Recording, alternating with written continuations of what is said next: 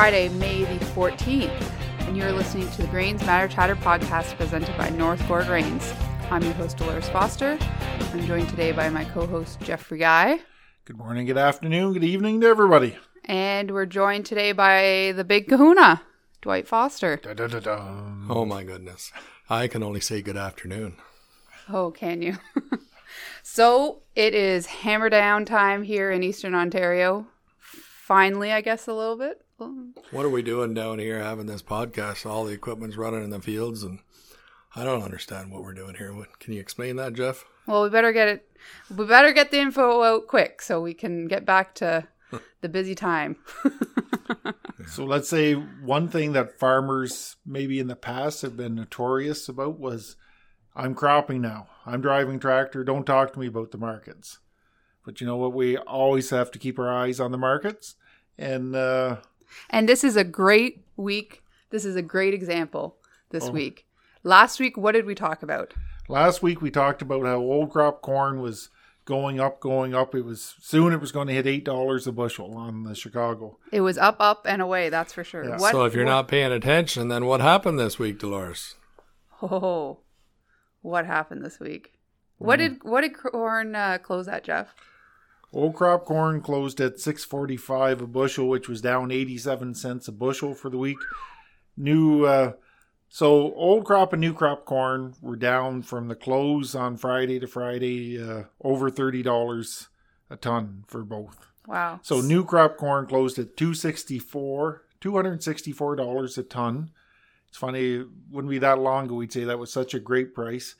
But last week, you know, we wrote some contracts, I think at 304, which is $40 a ton higher. And congratulations to everyone that did. Big time. Big time. Yeah. To think we got Yeah. over $300 on corn. You're You know- either crying or you're jumping with joy. So it's You're uh, you're probably crying that you didn't book more or that you didn't book any. but with the volatility in these markets, you know, uh, we could see that price again. It's uh, You're right. for the markets to swing so much. Like we sure didn't expect that big increase last week, and we didn't expect the big decrease this week. You know, the fundamentals didn't really change in the market. Uh, there's not, yeah, the U.S. got some rain over the weekend. It helped some of the drier parts. So that's where the markets were down Monday. But then, you know, they bounced back Tuesday, turnaround Tuesday. So what's um, going on, Geoff? We had a we had a WASDA report this week on on Tuesday. Was that it? Well, the WASDA report it was bearish for corn because they increased some carryout numbers for next year on the corn side for the U.S. They, you know, that was really the only bearish thing they said about corn was that they mm-hmm. increased the carryout numbers for next year. They did decrease production numbers for this year in Brazil. We keep talking every week about how Brazil is drying up and it's affecting their safrinha corn crop. So they did finally They- uh, decrease their estimate on the corn production there. Yeah, they decreased their estimate some there. It's I think seven million tons, but they're still over hundred million tons. There a lot of private analysts think they'll maybe we'll decrease that some more later on. So that should be supportive corn. yeah. Uh, a lot of private analysts think that the U.S. is going to find more corn acres because the corn uh, the, the corn planting season is going fast in the U.S hmm you know how fast you guys can plant the corn up here, Dwight. Well, in the U.S., they overall the farmers are can really put it in. Like last Monday, so they put out their corn or not corn, the U.S. crop progress report every Monday. hmm Corn last Monday was at sixty-seven percent planted. You know, five-year average is fifty-two. Soybeans were forty-two percent. Five-year average is twenty-two. Spring wheat was at seventy versus fifty-three. So it'll be really interesting to see this Monday afternoon where where the planting progress is, and that is bearish, negative for prices because they get the corn in earlier. Generally, It's a good crop. they I don't think this is early anymore for the U.S. though, way. Like you take those big I states down there, they they're not usually planting. Well, they'd be finishing up maybe the middle of May, but uh, or maybe they'd be planting their second crop already by the middle of May. But But their thing is, they're still well ahead of their five-year averages, so the market just looks upon that as hmm. bearish for them. You know, so it's the weather in the U.S. again talked about some moisture last weekend, but you go into different areas like the spring wheat areas are still pretty dry, still pretty dry out in the Canadian prairies. Some of the moisture they were getting this week was a little bit of snow, hmm you know, but it, they those areas really need moisture. But uh, you know, the I talked about how corn was down thirty dollars, uh, soybeans. Soybeans were a little flatter. They were uh, they a little flatter. They're still down eight ten dollars for the this harvest coming up. Spring wheat was down about thirteen dollars across the board. Winter wheat's down thirteen to nineteen dollars. So like everything was down. The wheats even you know I just said something supportive for spring wheats, but the prices were still down. Yeah. So if I haven't sold any corn, would you tell me that I should sell some now? Or do you think that I should Oh no, it's going to come back. It's going to come back. What would what advice would you give me if I hadn't sold some over $300? Well, let's say back uh, three weeks ago when the price was at this level, what were what did we recommend at that time, Delores, to people? I think we've been recommending this the whole year. One, so two things. One, sell more often and smell, sell uh, smaller quantities and use target orders. If you have a price in mind, set a target order. It takes the emotion out of it.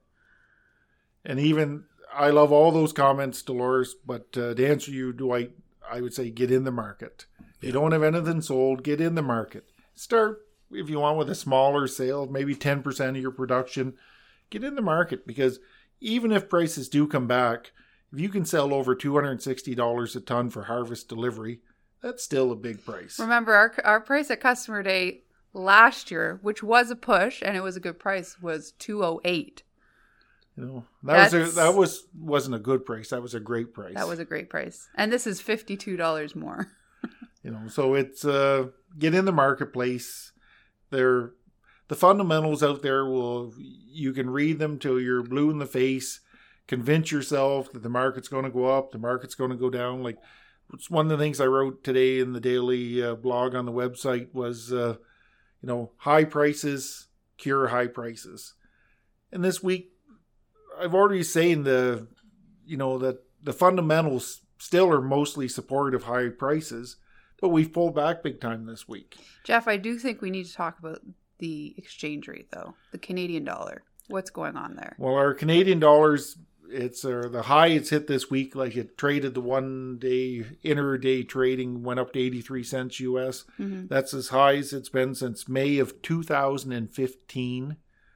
May of two thousand and fifteen. Delores was a teenager back Six then. years. That was a long time ago. Then. Oh, that's a long time ago, Geoff. So like that has hurt uh, some bases levels, and really the bases probably should keep going down lower with the stronger dollar.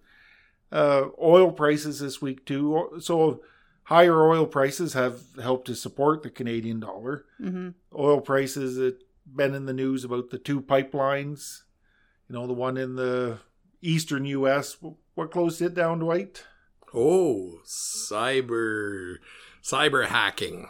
From Russia. Oh, I don't know. Whatever.